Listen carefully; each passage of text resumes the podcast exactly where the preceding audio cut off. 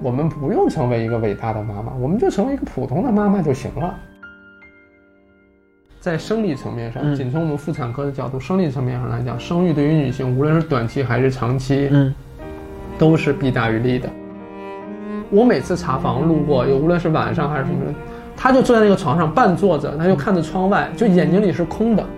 他说：“我也不是难过，嗯就是这些完全跟我想象的不一样，而且我要面对这件事情，接下来要持续我一生。”过去很多人做选择的时候，他是并没有获得周详完整的信息的。嗯他们会认为这是谁都要去经历的事儿。嗯我为什么要讲？讲出来就是矫情。发病率并没有明显的变化，只不过很大的一个问题是，过去一是没诊断出来，二有问题没有去就诊，就相当于有绝大部分人忍着。我觉得更多的是让大家在选择生之前，能够充分的了解这件事情，你你到底要面对什么事儿，这件事情对于你意味着什么？你是稀里糊涂的就怀了就生了，还是说你充分了解、弄清楚之后，你再来选择自己到底要不要这么做？有人愿意用你分享的东东西，嗯知识也好，或健康的理念也好，来指导他的生活，这是莫大的信任。好，诸位晚上好，诸位同志，今天在我身边坐的可是老朋友了，六层楼老师。之前很久以前就给大家推荐过六层楼老师的书啊，今天他带了新的作品跟大家见面。还是要稍微介绍一下六老师吧。嗯，还是要介绍我呀？您那那六老师，您自我介绍一下。大家好，我是一颗冉冉升起的穿搭新星，六层楼。对，是感觉好像现在在介绍六老师，觉得六老师好像没有江湖牌面似的。但是呢，呃，我为大家概括一下六老师的身份啊。六老师不仅是一个冉冉上升的穿搭明星，而且之前也是在三甲医院做过多年的妇产科医生。所以今天呢，给大家，而且强调啊，不是妇科医生，是妇产科医生。这这个“产”字的含金量是非常高的。今天呢，带来了自己的两部作品，一个是《女生呵护指南》，一个是《怀孕呵护指南》，正好都是六老师这个火力范围之内的知识点。所以今天呢，我们不仅仅是聊女生、聊怀孕，我们还会聊一些更形而上的话题。六老师本身是非常善于思考的，所以我很期待今天刘老师能给我们一些高屋建瓴的观点。嗯，非常善于思考这个事儿，我想想啊，我现在是走的特别外表啊，我又化妆又穿搭的，我我现在走的非常浮夸。这个但但我相信六老师这么做呢，其实是为了让自己的这个时尚或者说这个穿搭品味配得上自己深厚的内涵，所以可谓是用心良苦。也别硬说，我就是喜欢。六老师之前写了一本书叫《女女生呵护指南》，对，它更这个对就是嗯粉红色封皮儿的这一本，深红色封皮儿的这一本。嗯这本书它的重点，我觉得在女生，对吧？嗯六老师在写这本书的时候，你幻想你这本书的读者会是什么样的？因为这本书在写的时候，并没有说呃有一个明确的对象，嗯嗯说这个女生是什么形象或什么年龄段，没有那么强的诉求。它更强的诉求是，女性对于妇科这方面，嗯。有哪些是是现在我不说不行的，嗯。不吐不快的这些知识点啊什么，我是要必须现在讲出来的。嗯。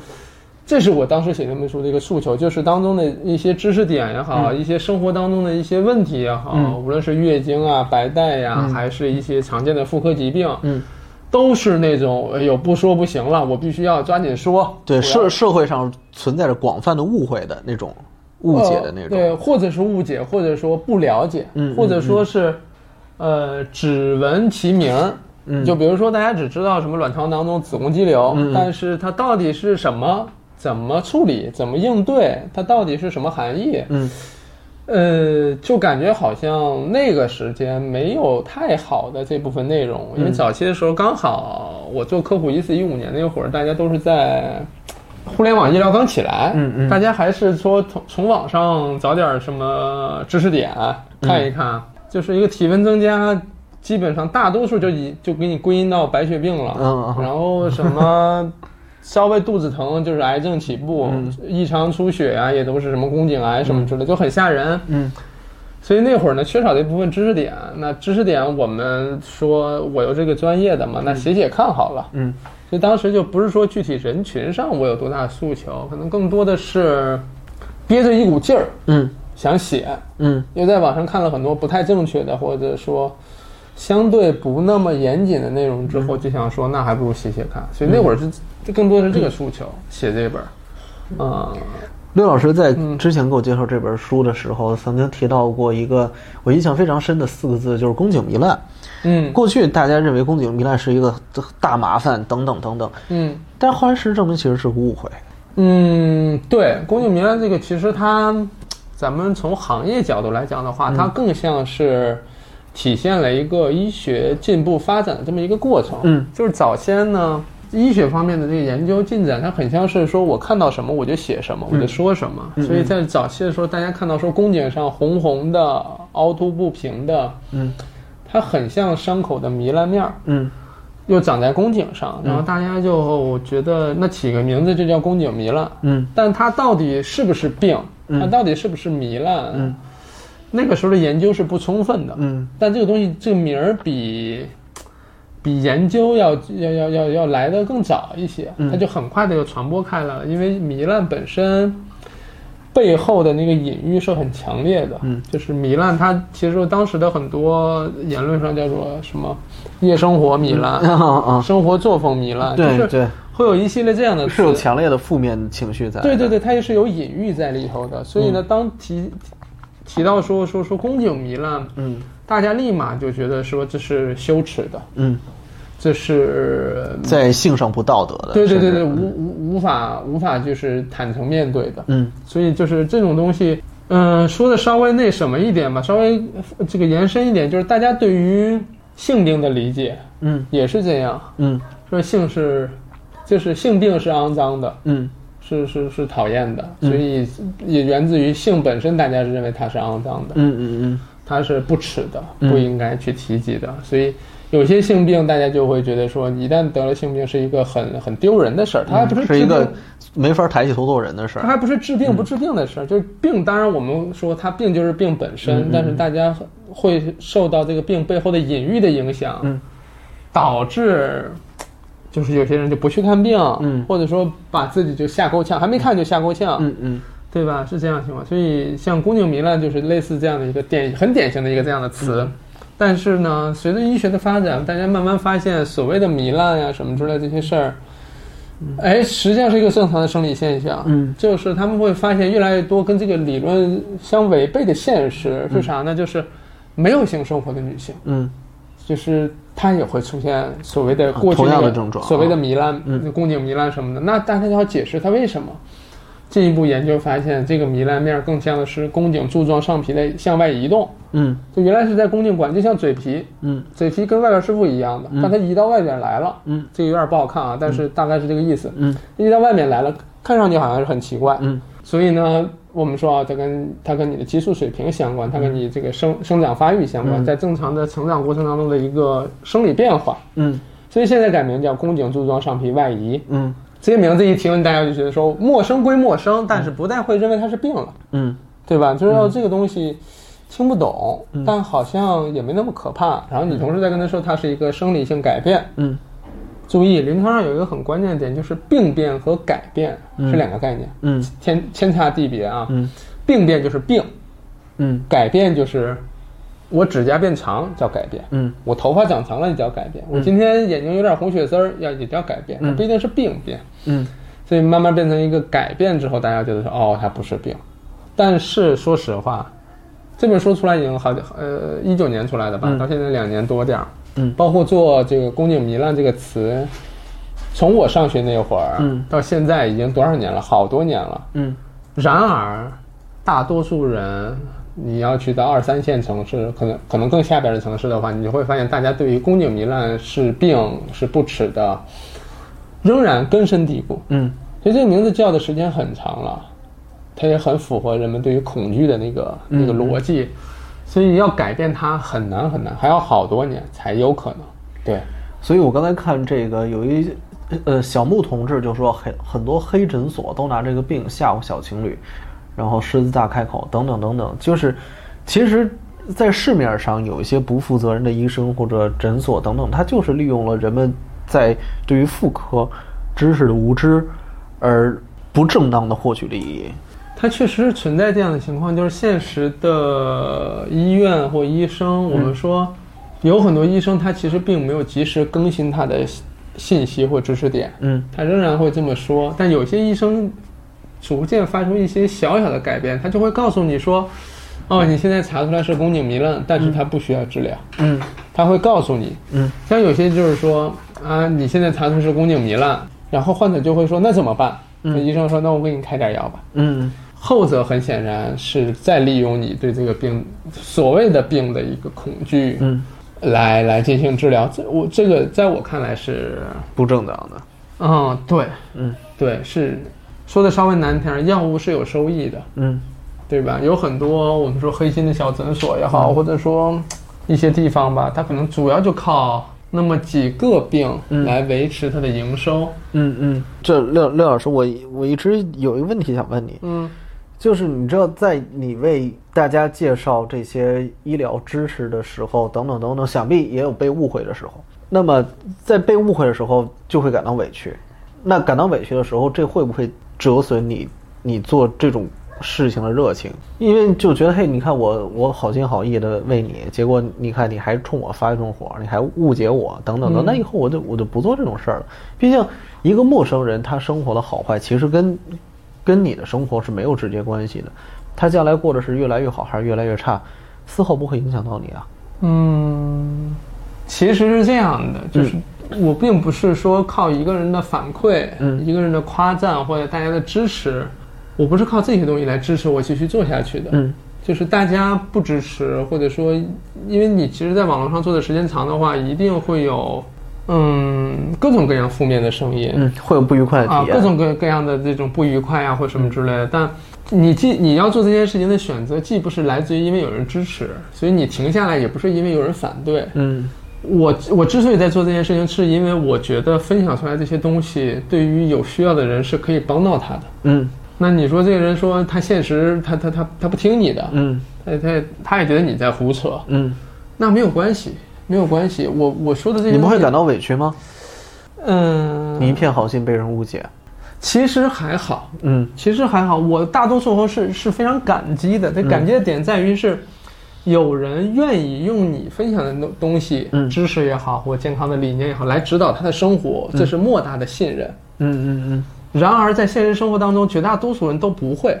就是你想想看，一个人突然蹦出来说：“哎，黄老师，我给你出个主意吧，嗯嗯嗯我给你什么建议？”嗯你坐这儿听都是已经最大的体面了。嗯嗯嗯你没有当面骂他，或者说这个呃 呃，无论是反驳还是阴阳怪气，这都已经是非常体面的事儿了。至于说要不要选择你分享这些东西作为指导我工作、指导我的继续做下去的这个理由，嗯我觉得大可不必。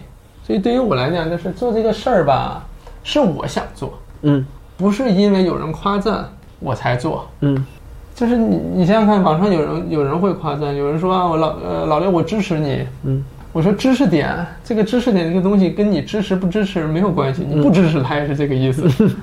这数据结果结论是这样的，你比如说这个是病需要手术，你支持我也得手术，你不支持我 遇到这个病也得手术，就跟支持不支持没有关系。嗯嗯所以我只是觉得说这个事儿我做的，我觉得可以帮到人，嗯而且也反复通过大家的反馈，验证了我这个想法。因为怎么说，其实也不是说完全靠大家的验证，因为我在临床上待过，我知道这个知识点是怎么把一个有病的人治好的。嗯我所以我就这么去做或这么去说，这其实问题倒没有很大，嗯就是网络上给的一些负面的声音什么的会有，但我现在的选择，我不知道你现在是怎么做的，我的选择就是基本不看。我我现在的态度就是，我会渐渐渐渐的收起我的热情。比如说我我练了十几年武，我在呃习武格斗，我在武术格斗这方面很有心得，嗯。而且我非常笃定的知道哪些观点是经过事实验证的，哪些不是。假如说我现在看一个小伙子嗯。在那儿练武，他练得一塌糊涂，嗯。完全走入歧途，嗯。我我这时候我站在旁边，其实我心里会思考一个问题，就是我现在知道他这么练是肯定是不会有什么成绩出来的，嗯那我我是不是要告诉他呢？我为什么？如果我告诉他，我说嘿，哥们儿，你你这么练可不对啊，等等等等，我我我似乎在莫名其妙的过程中，我就背负起了一个义务，好像我我应该去帮助这个人。如果我不提醒他，我就错了。可是为什么呢？这个义务是从哪儿来的呢？我有时候也问过自己这个问题，但是我给不出一个什么答案。网上不是现在挺流行那句话吗？就是你要克制你给别人纠错的这个冲动。对，当然，嗯，所以就是对于我来讲，有时候就是别人来问我的时候，我可能会说一下，就表达一下这个具体想法。但是人如果对方并不问我，嗯嗯，也就是说人家没有给你这个你要指手画脚的这个机会跟空间的话，嗯我大体就不说了。嗯但嗯唯独是对我身边的朋友跟家人，我其实还有一个个人的小愿望、小的诉求，就是我是希望身边人是健康的。嗯当然，前提是我也希望我是健康的。嗯呃，你是做健康科普的，嗯你要跟大家分享一些健康的生活方式，结果你自己是照顾不好自己的，嗯你这些话是是是是是无法站住脚的，嗯对吧？对于我来讲，就是健康的生活，一日三餐，嗯，两便通畅，然后睡眠质量好，这件事情对我来讲是重要的，包括有一个健康的运动习惯什么之类的，嗯。所以我希望我是这样做，然后我也希望我身边人是这样做。嗯嗯嗯。就是如果我看到身边的人，比如说作息习惯不好啊，或什么之类的，我会忍不住说，即使他没有问我，或者并没有表达出想要咨询我的意思，我也会去讲。嗯。但有时候你其实说了，就比如说，有些人你跟人说说说你要什么调整好作息什么之类的，对方有时候其实也不是很乐意，对方会觉得说能调整好谁愿意熬夜，对吧？能不用加班谁想加班？嗯就是他就说要回到现实生活里，你你的这些站在高处的指指点点，其实是会有一些冒犯。嗯但对于身边亲亲朋好友啊、亲近的人，我还是会忍不住说两句。嗯，但对于旁人，尤其是陌生人来讲的话，你不主动去承担义务，我会弱化很多。但其实你说我做科普的话，嗯。是有人咨询问题，嗯。你觉得是有必要讲，所以每当我公开去讲的时候，都是想要面对更多更多人的，面向更多，而非面向具体的个人。嗯。有时候大家咨询一个什么问题，比如说怀孕相关的问题，嗯。就是因为最近上了这个书嘛，问的备孕呀、孕期呀、怀孕的问题很多，通常会挑选当中相对比较普适的，嗯相对拿出来公开去讲，会让大会让大多数人有、嗯有所获得的那些问题拿出来跟大家分享。但我也很难说站在高处去指导大家。嗯我其实不太喜欢那种因为知识所所呈现出来的一种优越感。嗯我不太喜欢那种感觉，是因为知识这件事情并不是稀有的或者说有限的矿产一样，就是你你采了就是你的，嗯别人就没了。嗯很显然不是，嗯。你只是碰巧先于大家知道这些知识点，比如说这两本书里的知识点，如果你都看完了，呃，或者换句话说，就是我的师呃师姐、嗯。师兄，甚至我的带教的老师，嗯。这两这两本书里的知识点，那些老师肯定是先于我就知道的，嗯。但相比大家，可能我先于知道这些知识点，然后我我怎么着，我是要因此获得某种优越感吗？嗯。我不会，没有那种感觉。现在面前这两本书，一本是女生呵护指南，一本是这个怀孕呵护指南。对，就是现现在讲新的这一本，嗯它涉及到了生育。我记得廖老师之前跟我说过，就是妇科医生跟妇产科医生是不同的。那么这个不同，或者说多出来这个“产”字，它到底意味着什么呢？嗯，大家其实普遍都会说妇科医生，是因为他们、大家不是这个医学专业的，嗯他会以为这是分开的，但实际上呢，妇产科从来都没有分开。嗯但只不过随着年龄增长，大家就比如到了主任或副主任的时候，他其实是可以选定自己未来在哪个领域发展的。这个基本上都是三十五岁之后了。嗯所以在三十五岁之前呢，大多数人其实都是妇产科医生，嗯都叫妇产科，不拆分的。因为比如说我上半年是在妇科轮转，嗯下半年到产科轮转。嗯，产科最好一件事就是迎接新的小生命吗？不是。嗯。中午有人管饭，科里的巧克力、糖、水果不断。嗯哦，不鼓励啊，不鼓励这种行为，严厉打击这种行为。就是大家会分享这种喜悦，嗯，就你生了孩子的话，就给大家，就给科里的老师去发糖。嗯。其实有很多家属都特别好，他们会说啊，医生到下午两三点、三四点都还没下手术，嗯。他就会说等准备点午餐，嗯，反正下来的时候吃也是凉的。总之，当然还是很感谢大家，很感谢大家。这个其实是产科很有很很，嗯，在其他科室没有的，嗯很少能遇到的。没有说哪个科室说给发糖的，嗯但是产科就是巧克力，确实在产科那半年，很容易就变胖了。那巧克力、水果、糖啥，那可是真是不断。而且那边跟很多的产妇去交流，产妇也是一个很不一样的身份，产妇不是患者，嗯所以呢，你跟产妇的交流上，可能更多的像是更容易像是朋友之间的交流，嗯说哎你这怎么样啊？嗯嗯，有时候就是我们我们科里的专家特别爱问，嗯，怎么样，要不要老二？嗯就是会聊这种，嗯对，当时可能还没有放开三胎，但就会问你要、呃要要不要老二啊什么之类的。嗯然后呢，像我们年轻点儿就说来来来，给你们拍个照片，你不是要等会儿要发朋友圈吗？我给你拍。我经常给人帮咱们拍照片，人家说来摆 摆在这儿，就跟就有点像是那种。假设你要去结婚，嗯要拍那个红底儿白衬衫那个照片，嗯那那摄像师不是都特别会摆吗？说你这样，你这样，你俩靠近点儿。嗯我们在科里因为拍的多了之后也很熟练，来来摆这儿来，放这儿来，来来把这小脸扭过来，对吧？也嗯也也挺来，确实就是生完孩子之后，他还得在在在产房观察俩小时，嗯观察俩小时没事儿干，他除了喝点什么水啊、饮料啊什么的。就没事儿，嗯所以你拍个朋友圈，拍个照片发个朋友圈，他剩剩下的俩小时，他就是看一会儿看看有没有赞，嗯，一会儿回复回复留言什么之类的，就是找点事儿干也挺好。廖老师这本书我我翻开看了看里面就是提到了一些在乎怀孕的人都比较好奇的问题，比如说，嗯你看现在疫情这么严重，那么我在备孕和怀孕的时候能不能打疫苗？对对对等等。而且我发现六老师谈的非常详细，就这也不能一概而论，有些疫苗的是不需要担心的，但有些疫苗就需要谨慎。嗯等等等等。呃，我我想问这个六老师，就是之前很多网上很多声音在讨论，就是怀孕或者生育这件事儿对女性本身身体带来的影响到底是积极的还是相反？那嗯六老师你自己在一线做了这么多年的工作，你怎么看这个问题？嗯，我先说疫苗这个事儿吧。嗯因为刚才提到疫苗这件事情，这也是我最近这个书上了之后我才感觉到的。嗯虽然不是非常刻意要去这么做啊，但其实，嗯、有读者拿到这本书之后反馈说，他说很少有我们简体中文世界里的一本书跟我们的实际生活贴合这么近的。嗯因为其实之前网上有很多关于孕产相关的书，像什么希尔斯啊什么之类，就很多。嗯但是大家的感觉就更像是，嗯，该怎么说呢？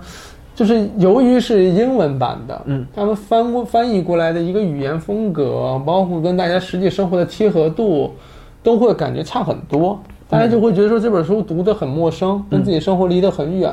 比如说像这本书里边有一有一章节，当然是打疫苗，这是一个环节；另外一个就是要不要用电热毯。嗯你很难讲说西方的他们他们的这个这个这个这个这个跟孕产相关的书里边去讲你孕妇能不能用电热毯，嗯对吧？那那但是有人有这样的需求，尤其是北方冬天的时候非常冷，而且很多人就会说使用电热毯会辐射到孩子什么诸如此类的。所以这本书呢，我觉得更像是一个更贴合咱们中国人，或者说更贴合咱们实际生活的那么一本类似的工具书。就但是写的时候并没有说啊，我要我要深耕在这个国内的人人们的这个需求里。当时我觉得说这些都是大家问的问题比较多的地儿，所以我我去讲一讲。这是一点，另外一个就是关于你刚才提到那个，呃，生育利大于弊还是弊大于利的事儿，这个问题其实讨论了很久，嗯，讨论了也很多，被骂的也很惨。是，嗯 嗯，所以就是我当然虽然被骂，或者或者说虽然有很多人是不乐意听或者怎么着，但我还是要讲，在生理层面上，嗯。仅从我们妇产科的角度，生理层面上来讲，生育对于女性无论是短期还是长期，嗯。都是弊大于利的。嗯我们不去讲一个家庭有了孩子之后，对于他精神层面上或心理层面上，或者说其他维度上，嗯。带来了哪些更多的好处。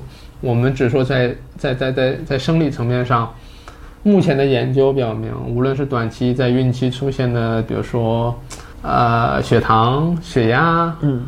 呃相关的问题，包括对于盆底肌群的影响，包括孕期出现各种问问题，孕吐也好或什么诸如此类的，这是短期的一个对健康的影响。那么对于对对于长期来讲，有人说，有人说生育这件事情可以降低乳腺癌的发生，降低卵巢癌的发生概率等等诸如此类。说是说了，但是我也看了相关的研究，尤其是最近的这些新的研究，发现并没有，嗯并没有证实，或者说并没有非常有含金量的证据证明生育这件事情可以降低乳腺癌的发生。相反，他们会认为说乳腺包括这个哺乳这件事情增加了对乳腺的刺激，而腺体本身额外增多的刺激有可能会带来它其他疾病发生的概率，嗯有一有一定的相关性啊，只能说是有一定相关性。所以目前来讲的话，并没有证明它的远期价值。嗯那在这样的情况下，我们说它确实，在生理层面上是一个弊大于利的事情。嗯嗯但我不是说说了这个东西，因为很多人很来骂或者说来批评，就是因为你你这样相当于让大家都别生就好了，对吧？你弊大于利这件事情，不就让大家都别生吗？其实并不是这样。嗯我觉得更多的是让大家在选择生之前，能够充分的了解这件事情。你你到底要面对什么事儿？这件事情对于你意味着什么？你是稀里糊涂的就怀了就生了，还是说你充分了解、弄清楚之后，你再来选择自己到底要不要这么做？嗯我觉得对于我们现在这样的生活处境来讲的话，我觉得是我们是需要去弄清楚风险边界在哪里。这件事情我们是不是我们承担的范围内？嗯能承担我们这么做，如果不能呢？嗯，前两天不是我我跟那个建厂那边合作一个视频，当中就有一句，就是因为这个事儿上有人说说老六你在用事实讨好女性，这话说的好奇怪啊。就是就是你怎么能把事实说出来？嗯的那种感觉，你在用事实讨好女性，就这件事情就是。这句话就是他，他荒谬到就我到现在都能记得。我是就是就是那个关于生育到底是弊大于利还是利大于弊的一个视频。嗯，讲完之后有人这么说了一句话，那事实就是事实啊。对，但是大家大家会认为说，你你你你你不应该说出来，你说出来会影响到别人的选择。这其实是透露了另外一个问题，就是过去很多人做选择的时候，他是并没有获得周详完整的信息的，他被剥夺被剥夺了知情权。而且过去我说的稍微难听一点，过去很多人墨守成规的认为不应该把生育当中那些问题讲出来。嗯这里边有非常非常多的原因，有很多女性她们非常困惑。她说：“老刘，你讲这些问题风险怎么这么多？那为什么我们的长辈、我们的女性的那些所谓七大姑八大姨，包括自己的亲妈，都不讲这些？嗯为什么？难道他们没有经历那些吗？我说从临床上看到的数据来看的话，他们经历了，他们经历的比我们想象中的更痛苦，但是他们不说、嗯不提。一方面认为这是不耻的，嗯另外一方面，呃他们会认为这是谁都要去经历的事儿。嗯，我为什么要讲？讲出来就是矫情。嗯嗯嗯嗯嗯就是他们会认为，比如说像结婚生子，在过去认为就是必选项。嗯那嗯，无论我说不说，反正你都需要经历去，反正你。都要去做，那我不如不告诉你。嗯，反而还给你平添不痛快。对对对对对，就类似这样子，所以很多人就相当于形成了一个巨大的共识，就这事儿啊，别跟他们讲，嗯嗯嗯形成了一个现实，就是大家很多人就是直到怀孕吐的昏天黑地才说，那我妈说不吐啊，怎么怎么我倒是吐成那样？这时候他母亲才说，当初痛的怀你的时候吐的也很厉害，嗯但是没想到到你这儿还是这么厉害，嗯哎呀，受罪了。但都已经怀上了，说这个事情其实是很微妙的。嗯嗯嗯嗯对吧？所以这就是现实当中遇到的又是问题。确实，你看他们底下评论说，说到时候你就知道了，嗯，是对？吧？你相当于就很像一一句那个，我们都听过什么上了大学就好了，嗯嗯等你长大就知道了。嗯尤其是还有一个特点，就是在那个时代，对于个人的表达是不被推崇的，嗯。甚至是不被允许的。嗯。在一个集体主义这样的一个大的环境下，一切都要从大局出发。呃，对，就是你表达个人这件事情让，让大家觉得就是你在搞特殊，是不妥帖的，嗯就所以你就是你，包括像我爸妈，其实他们岁数也不是很大，嗯。他们也都是家里的这个算是老小。嗯。按道理来讲，那种家过去家庭好多好几个孩子，那种老小应该是很吃香的，我说嗯嗯嗯，但是他们也受到那个环境、那个时代特征下的影响，也是不说不表达，嗯。但只不过他们开明的更快一点。我爸妈其实因为经常看我们的看我的科普，嗯。然后呢，也会交流我有时候微博上发的一些带有思考性质的东西，他们就会也会参与讨论。我觉得他们在变化，嗯，所以我觉得可能未来，尤其是像我们这一代慢慢长大，有些人可能选择生育，到他们下一代的时候，他们可能就会告诉孩子，嗯哎，你知道有一个现在岁数也很大了啊，那 那时候叫小六儿是吧？现在叫这个六六院士，不行，我这个怎么说呢？院士这条路是从从二十多岁就能确定你你走不上，所以有人搞搞科研，有人带领学科发展，也有人去脚踏实地去做事儿。也有人就是面向社会做知识普及。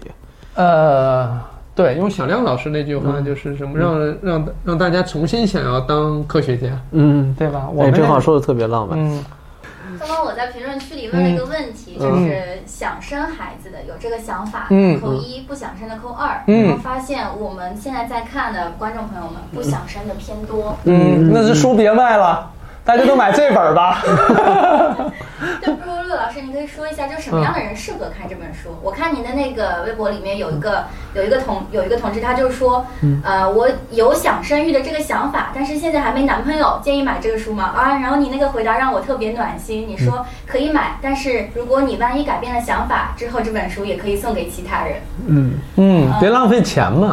因为这现因为现在主要的一个问题就是挣钱不容易。嗯你你买本书，咱又有点那种知识分子的这种酸腐，就是说这书你买了你不看，嗯我自己也觉得挺羞愧。就就你说我过度去宣传这本书这儿好那儿好，结果让一些不太需要这本书的人买了，你这是不是过分了？嗯对吧？你你何必呢？大家挣钱都不容易。嗯另外就是这本书其实出现之后，有好多读者说说六老师，我看完这本书是不是就更加就可以笃定我不想生育这个需求了？我说可能不是，因为我在写这本书的时候，并没有照顾这部分需求，因为这本书写的是给那些想要生育的人，嗯。或者说已经决定了要生育的人，嗯希望去解决他们在整个孕期过程的一个各种各样的问题的。希这本书的初衷是希望选择生育的人能够平顺的度过孕期，或者说让大家获得自己想要获得的结果的。嗯，所以并没有太多的说，呃，是是是，让那些犹豫不决要不要生的人、看完这本书就劝退了。嗯这个书没有那样的功能。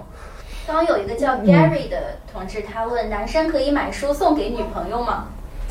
呃，女生呵护指南是欢迎男女都买，互相送，男送男，女送女，男男送女，女送男，其实都行，都 OK。但是送这本怀孕呵护指南，我在网上写的也是挺小心翼翼的。我说你要想送送给朋友或送给什么的，你先问问人家有没有生育需求，不然你送这本书就很很容易像是在催生。嗯包括这本书，现在出版社寄给我一本，说寄给我一些，他说你要不要跟老师们，就你平时关系不错的、呃教好的一些老师寄过去？我说我可以寄，但是我要想想看怎么去措辞。嗯这两天在写，还没有寄出去，就是呃某某某老师雅正，这不这个书要写这句话，然后底下要再加两句，就是单纯分享新书的喜悦，并没有催生的意思。然后老六 是吧？就是这就是要写的更加小心一点，因为你冷不丁你给人送一本这个怀孕的，我我觉得还还不如不写，写了以后反而这个滑稽暗暗暗示更强烈。是吗？嗯，我就想起之前那个，我我我认识一个人，他是特别敏感。嗯后来呢，就是就很多别人无意中说的话，他都默认误认为是针对他的。对对，然后呢，有一次就是我我是我有一个朋友，他们家养了只金毛，后来呢这个金毛得了病，他需要把那个毛给剃了，嗯剃了以后这个金毛呢就抑郁了，嗯心情不好了。后来当时我就发了一个朋友圈，我说啊，狗还那么会在乎自己的毛型啊，就是嗯这个。这剃了毛之后还会抑郁，结果呢，我发这条朋友圈的时候，这人他正好刚理了发，嗯他就觉得我在暗暗讽他，嗯，后来呢就特别生气，然后就跟我这个你你身边怎么有那么多 既敏感又亢奋的人呀？对，然后呢，就就就好像就生我气了。然后我在想，就是以后我就应该写一条，说狗还会在乎自己的发型呢（括号此处没有暗示某某某发型的意思）。就是如果说碰巧今天有理发的，没有冒犯您的意思，对吧？但这个确实是，嗯、说话是要小心很多。嗯，有人就会问说，那我比如说我姐，我姐结婚，嗯能不能送这本书？嗯你送这本书吧，不是不行，但是你姐是不是高兴呢？如果说她并没有怀孕打算的话，你把这本书送给她，人家就会觉得说，但说实话，咱们说的稍微难听一点。虽然我也目前跟六夫人没有怀孕打算，但是我们早些年结婚的时候，那我妈确实也在桌上，也在床上摆了一个什么早生贵子，嗯然后我我们一家几口看着那几个字搁那狂笑，说干嘛呢这是？然后我妈说人家都摆，这个是摆给亲戚看的。嗯嗯就咱们如果现在没有生育需求，因为我们其实家里也很早就讨论这个事儿了嘛，说暂时没有这个生育的打算。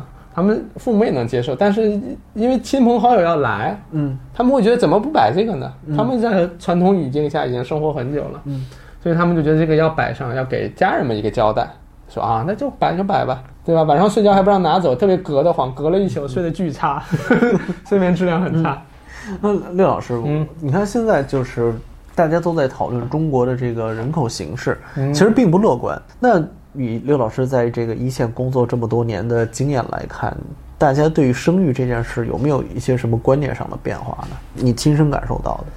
我刚才还是沿着这个这个说话这件事情来说吧，就是过去来讲的话，我们会有有很多时候，主任也好，专家也好，都默认生育是一个必然选项。嗯他就会跟你说，他说你这个子宫你可要照顾好啊，不然将来是影响你生孩子。嗯但现在这样的话就不能这么说了，嗯嗯现在的话就要需要说你要把你的子宫照顾好，不然影响你将来生孩子。如果你有需求的话，哦就需要加上这一句话了。嗯这句话是什么呢？就是它变成一个可选项，嗯而非必选项。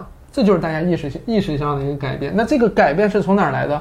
有时候就是从从用从从患者角度反馈过来的。嗯就是医生逐渐发现自己说这个话，患者听出异样了，嗯或者患者会是会跟说哦，那医生如果我没有生育打算的话，我还要不要去保护我的子宫呢？嗯然后医生说哦，也是需要保护的，不然它有可能异常出血，或者说有可能长起什么子宫肌瘤，咱们还是得处理。嗯，甭管你生育不生育，你都要处理。嗯嗯好，慢慢这个事儿就变成了说啊，嗯不管你将来要不要生育，那至少不得病这件事儿是很重要的。我们对当然在意的是这个器官的健康。嗯，同时呢，医医生这个一个职责，并不是说要替你做选择，它只是好，只是尽可能的保住你的那些选项。嗯就你子宫健康，你生活不生都 OK。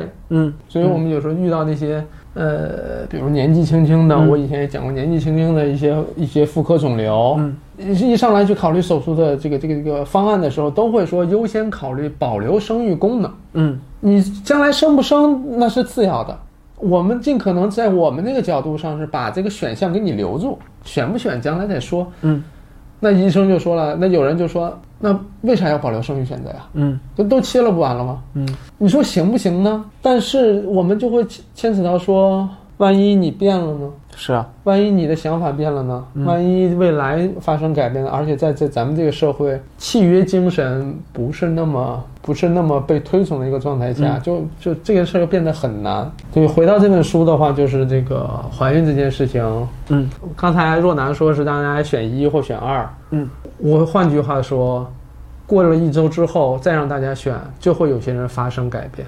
他当下他可能听完我们前面讲的或怎样怎样，比如说我前面刚讲了，生育是弊大于利的，嗯嗯嗯讲完这个，然后大家来投票是一个结果。然后过两天呢，又看到一个什么这个很可爱的孩子的这个视频，嗯哎呀，这可可爱极了啊！你就很想上去捏两把，高兴极了。嗯或者说一个妈妈分享一个伴随孩子一个从无到有、从小变大的一个整个这个成长过程，你看完这个之后，再让你做选择，这个选择是不一样的。对，当然对吧？所以这就很像是前两天看那个，我跟六夫人一块儿看那个什么《再见爱人》那个综艺，我不知道你们看了吗？他们每天晚婚的那个是吧？对他们每天晚上都要问你要不要离，还要不要离。那些人经历这一天事情之后，他的他可能昨天想离，今天就不想离了。就是这个变化呀，其实是你不能说人是善变的吧，而是说很多重大的选择，它确实就是在游离当中慢慢变得笃定当然的。当然所以有时候大家会说啊，我这个我现在就坚决不生。刘老师，我告诉你，你坚决不生。我说你要是真正选好了，你不用告诉我，嗯你告诉我干嘛？我相隔万里的陌生人，你告诉我这，然后呢？嗯需要我给你点个赞还是怎么的？嗯如果说需还需要别人来去认可你这个选择的话，那这个选择是不是不够笃定啊？嗯对吧？你真正做好选择的，很多现实生活当中人家做了选择，人家跟你，人家都不跟你商量，嗯都不需要你的认同或不认同，我就要这么做了。嗯对吧？就相当于说，我问大家一加一等于几，大家不会说啊，难道只有我一个人认为一加一等于二吗？大概不会，你就说二就完了。嗯，这种就非常笃定答案的，就不需要去征求别人的同意认可，反而是一些不那么笃定的或者拿不准的，嗯才会说哎，我听听别人的想法吧。在措辞上更强硬一些。对对对，其实我我觉得昨天还是前天发了一个微博，就是在讲，哎，微博是不是也不能提？啊，在某个平台上发了一个那什么，那什么，就是说，有时候我们在面对选择的时候，就是你自己内心够不够笃定，嗯它决定了你接下来的动作。如果内心很笃定，就去干了；内心不笃定的时候，才会说啊，我希望听到更多支持我的选择的声音。嗯嗯就看到有反对的声音就很讨厌，嗯既敏感又亢奋，嗯就那种状态。又悲又亢。啊、就是看不到那些反对声音，还自己去主动搜索一下，嗯嗯看有没有这些反对的声音，找到之后让挨，然后挨个击破，嗯就好像这个世界再也没有反对的声音，就代表他的选择是对的了。这恰恰是一种内心不够笃定，没有足够多的理由支持自己做这个选择的一个、嗯一一一个一个表现。比如说，我要从医院辞职，我不会说要从网上发个投票说希望有一万人参加，只要超过百分之七十我就辞。嗯那然后呢？这七千多人为你的选择去承担最后的结果吗？不会，你吃不上饭，这七千人一个人也不会给你钱的，对不对？这所以你要决定要离职，你要去做这些事情，说实话，不需要去从外界获得任何所谓的支持或什么，或者说，当你不再需要通过外界获得这些支持或什么的时候，你才是真正做好准备了。嗯就像这本书，你看了这本书，难道因为这老六这本书写的很好，所以我生个孩子吧？嗯那很抱歉，如果孩子将来养不好，那我我我我这我这本书的稿稿费一分钱也不会给你分，嗯我没有办法为为此去负担，嗯对吧？所以你不会因为一本书你就去生孩子，这让我觉得，呃，承担了不应该本不应该承担的一些责任感在里头，对吧？刚刚有一嗯位叫做钱倩的同志，她说她也是刚刚生完宝宝，然后从产后抑郁中走出来，嗯然后她其实特别想听听您对产后抑郁的看法。就其他有几位同志也提到了这个事。了解了解了解，哎呦，很好的问题，感谢感谢。其实很多时候并不是那么允许我们去聊产后抑郁这件事儿，嗯因为这个事儿非常复杂，但实际上产后抑郁的人的比例是非常非常高的。嗯我们说到产后抑郁这件事情，这个诊断之前还有一个抑郁倾向，嗯。就是一个抑郁状态。我给大家举一个讲一个画面吧。嗯。这个抑郁这件事情，并不是说很难过、嗯。很痛苦，不是，他就是对生活的周遭不是那么感兴趣，嗯。提不起劲儿，就是他是有点像是低电量一样，嗯嗯就是他的状态很很低，但不是说他就是呃很痛苦什么的。嗯我之前在病房里有一个有一个画面，在我到我现在都是印象深刻，就是生完孩子，因为他整个生娩分娩过程不是很顺利，又是珍贵儿，孩子在孕期就出现问题，最终反复来住院，最终把孩子生下来，孩子在进了 ICU，NICU 就是新生儿这个急救急救室这块儿，然后呢，他就在病房里，他就坐在那个病房一个大人一个多人间大病房，他就在那个最里边那角，那个床边旁边就是窗户。嗯我每次查房路过，有无论是晚上还是什么，他就坐在那个床上半坐着，他就看着窗外，就眼睛里是空的，嗯什么也没有。嗯他不是痛苦，他也不是哗哗流泪，他就是什么都没有。嗯就是嗯没有波澜。然后呢，有时候孩子在他旁边那床上，小床上，他可能就看一看，然后他还是还是很长时间就是望着窗外。嗯那是一个很典型的一个产后抑郁的状态。嗯他就是对这些不感兴趣，跟孩子也没有什么很很多的交流，而且整个这个过程当中，就他整个孕期是出乎他的想象的。嗯。她不知道怀孕这么痛苦，要面临这么多问题，然后整个分娩过程，她也觉得说她没有准备好，嗯。她不知道是这样的，嗯包括生完孩子之后，家人对于孩子的热情，对她的冷落，嗯，啊、对于她这个这个这个这叫什么注意力的缺失，或者认为他别人都这样，怎么就你这样啊，什么什么之类的，就这样的一系列的生育这件事情的一些刻板印象或偏见也好，都堆积在他身上，是很痛苦的。嗯这么复杂的多样的信息，对于一个人处理起来，短时间内要让你处理好，这个是很难的。所以他那段时间他就觉得说，这不是我想要的。嗯然后他以至于他也说了，他说这个孩子我有那么几个非常可怕的瞬间，这个孩子我要掐死。嗯好在身边有其他人，他不至于去那么做，但他他是痛苦的。嗯嗯。那种痛苦就在于说，他这些面临的这些事情都是不可预见的。啊，在这个巨大的这种类似挫折也好或什么之类，因为他看到很多人都是很平顺的，就生完了，生完还是欢天喜地的，他不是，那这一瞬间他是非常困惑的，他说：“哎，我是不是有问题？嗯。我是不是呃不太一样？为什么别人都有看见孩子很喜欢，为什么我不喜欢？我没有那么喜欢。”嗯焦虑，嗯越焦虑越陷入陷得更深，就是别人为什么都高高兴兴，就我不能高兴，是不是我自己的问题？嗯一定跟一定问题在我身上，就找自己的问题或什么的，这个其实是很难的，而且我们在临床上其实很难帮到他，因为他就在我们医院我们科里就住个一周多点儿，他差不多我们抗炎抗感染治疗完了之后，孩子那边差不多他就出院了。嗯。所以这产后抑郁这段时间是我们在临床上是帮不到他的，我们只能说，我我之所以知道这件事情，也是我值夜班跟他聊天，嗯。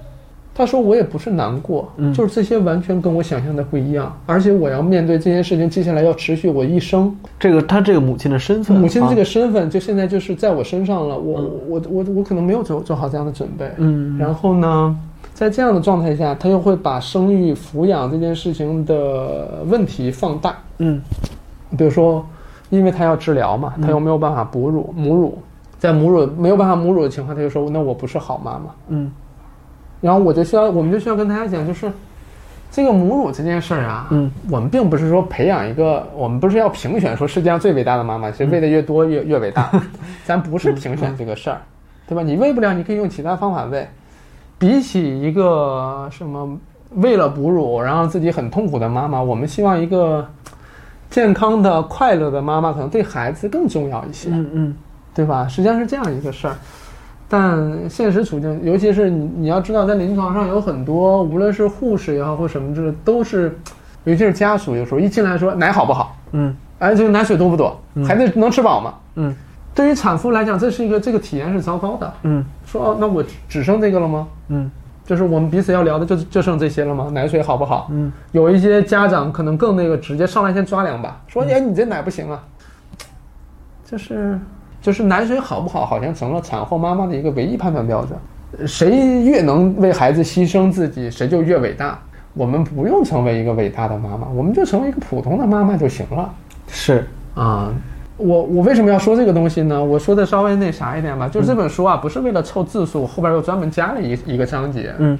就是对于生育这件事情，我其实有很多是是超过了知识本身的一些理解，嗯。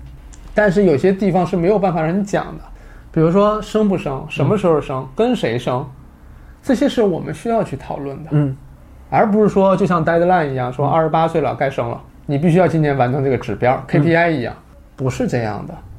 然后很很但很多人就会觉得说，好，领导的指标下来了，我必须要在我如果要想要在二十八岁生孩子的话，我必须要在二十七岁的时候通过相亲找到对象，嗯对方最好是有钱，有有什么什么基因是好的，好，我我到时候然后生一步一步这样去走。可是为什么呢？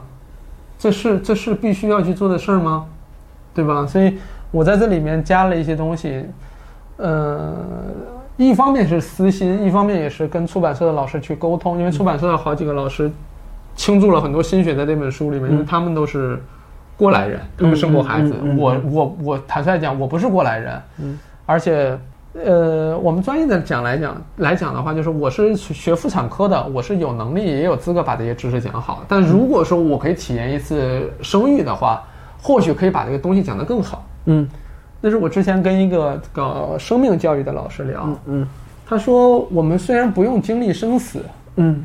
真的自己亲历生死，也能把生生死这件事讲好。嗯，但是如果说能经历一次，那或许我能讲得更好。对，当然，所以就是我会把我也吸取很多我们出版社老师的建议想法，我把后边那一章去去去又重新做了做，把当中的内容去做了做，而且这本书在做做完之后，前言是又重新写的，嗯嗯就原来先写了一个前言，但那个前言写的不好。我我我当时写的时候，我是很高兴的。我说这个前言给我自己摘的干干净净的，嗯责任这块摘的干干净，就是生意是选择，你自己选，嗯，是什么结果你自己都承担。嗯我就负责把知识点告诉你。嗯但是很多老师就看完这本书之后，就会觉得说太冷了，你把自己撇的太干净了。嗯你应该是陪大家一起走过这段旅程的人啊，嗯而非在旁边就是指指点点的，嗯说哎别麻烦我啊，反正我都告诉你了。你说你遇到问题，那你别怪我。嗯早期是那种感觉，但这种状态，其实我自己现在又去反思，它很像是我在疫情期间嗯的那种精神状态。疫情期间就是，你体会的是信息的流转很快，嗯，然后世事的无常。对，在那样的情况下，你写这本书，你很容易带入到当初的当当时那个环境的那种那种状态，就会觉得，哎呀，这些事儿我我都掌控不了，嗯我完全没有能力把它控制好，所以我我下意识就是我要我要离他们远一点，我要嗯撇撇干净，对吧？但是后来做的是不行，嗯你你你你你离大家太远了，嗯你连离大家远了之后，这些知识点是没有办法帮到大家的。嗯所以就又重新调很多当中的一些东西。其实这本书最早时候删了很多，嗯是删了很多我们觉得是温柔的部分、温和的部分、缓冲的部分，就让大家怎么能够相对更容易的、更平顺的去接受到哦，原来怀孕当中有这些问题。明白嗯，因为它毕竟是关于一个新生命来到世界的过程，所以我觉得，即使是从哲学上，即使是从呃人生尺度上，这本新书也要比之前六老师的这个作品要更厚重一些。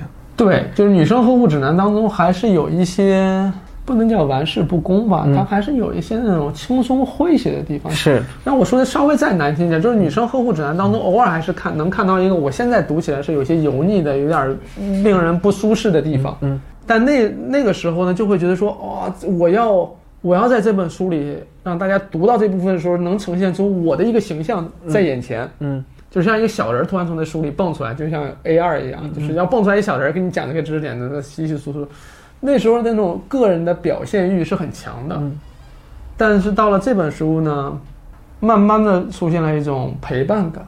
这本书有个有一句话特别好，就是在在这个书籍就是腰封后面有一句话，嗯，是原来出版社老师改掉了，他说这句话放在这儿可能有点不合适，嗯。我说，但我觉得还是有必要的。嗯。我说这句话写的是，即使有了孩子，你依然是你自己，仍旧可以热烈而滚烫的活着。嗯。我是很在意这句话的。就这句话，它它定了一个基调，这个基调就是做了这件事情是你自己的选择，但你仍然还是你自己。嗯。你你不是说你生育了，生完孩子之后，嗯。你剩下的剩下的这个剩下这个身份就只剩下妈妈这一个角色了，你还有很多你的角色，这个是我所在意的。它要比这要比我告诉大家生育只是一个选择，嗯要我觉得这个更务实一些嗯。啊。所以这本书它不仅仅是关于怀孕的一些生理知识的，里面还有六六老师一些对于人生的观察和思考。确实是有了很多。按道理来讲，一本一一本严肃的科普书当中，嗯其实是没有必要这些东西的。对，嗯，但是我确实也有点希望大家可以先看一看这部分，嗯。而且最后其实他这他整个这本书最后一个算是科普内容吧，嗯。是最后一页上写的是三十五岁以上的产妇就是高龄产妇嘛，嗯。这是我直到这本书推出来之前还在思考的问题，嗯我直到现在也还是在思考。嗯就这个到底是怎样去理解这件事儿？嗯尤其是今天我又跟又看了一些，就是我们妇产科的院士，嗯他又最近做了一些新的数据，他们就是发现，仅就卵巢功能来讲的话，有些三十五岁的女性跟二十五岁的女性的卵巢功能上嗯是可以打平的，嗯嗯那中间差了十年。嗯但是三十五岁跟二十五岁的人在面对生育这个选择的时候，焦虑是不一样的。嗯但如果告诉你你卵巢功能差不多的情况下，嗯那大家面对生育这个选择，那可能大家的抉择又会发生改变，嗯嗯嗯对不对？所以直到现在我还在看这个，所以我把这个跟出版社老师说，我希望把这一节放在最后这本书的最后，嗯是希望告诉大家，这些书当中的内容并非定论不变了。嗯嗯是有可能改变的，是有可能再发生新的调整的。确实，知识是会变的，嗯对吧？无论是这本书还是这本书，我都在跟大家说，知识是会变的，买了就抓紧看，嗯。不然就浪费了。对，好好，谢谢谢谢六老师。我觉得今天我虽然介绍的是六老师的两部作品《女生呵护指南》和《怀孕呵护指南》，但是六老师今天在镜头前其实说了很多书籍里没有的东西，说了很多自己关于怀孕、关于女性生活的感怀和见闻。我觉得这往往才是最大的价值所在，因为书籍它毕竟每个人买到都可以来读，但是听作者本人亲口讲述一些创作书籍过程中所沉淀下来的思考，特别是那种带有温度的思考，我觉得是非常难得的一件事儿。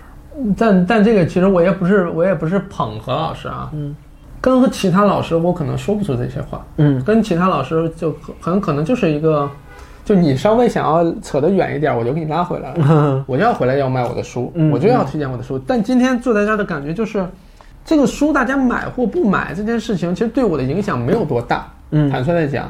但就是这个氛围或环境下，我还是挺想把我做这本书的一些想法跟心得讲出来。这我可能在其他地方不一定有机会去讲这个，，对当然，因为大家不是很想去听你对这本书的很多脱离了知识点以外的一些思考。嗯，但是就希望说你你告诉我这本书有用，嗯你最好把目录念一遍啊，我让我觉得有用我就买就完了。嗯，大多数人是这样的对，这需求但那恰恰不是何森宝直播间的方式。对，但就是坐在这儿，我我我在进来之前，我说我要调动好我的情绪，我要卖我的书，我要积极的状态或什么。但是一坐在这儿的感觉就是，不知道你的沙发是有魔力还是怎么，反正一坐在这儿，一瞬间就说，嗨，卖不卖都行，就是这个感觉，这个感觉非常强烈，强烈到就是，就是反而觉得交流。交流对我来讲更重要一些，还是说我们好久没见了？嗯，哦大家都在说好喜欢这样聊天的氛围，然后一直在夸你们俩都好温柔啊。嗯，然后尤其是很多女生会说特别感动，感动点在于很少有男生会从这样的角度来看问题，所以大家听到你们说的一些观点的时候，是会受到一些温暖和触动的。嗯，但我这边要理性的稍微反驳一下，是因为大家对这件事情的期待是比较低的，就相当于说，嗯，有人对于医生写的字期待很低，所以你的字只要我能读明白就算好看了。嗯，这个也是一样，就是好像说男性对于这件事情的理解，只要能能说到这个程度就已经算好了。嗯，但我会觉得这就是一个入门，嗯或者就是一个普通状态。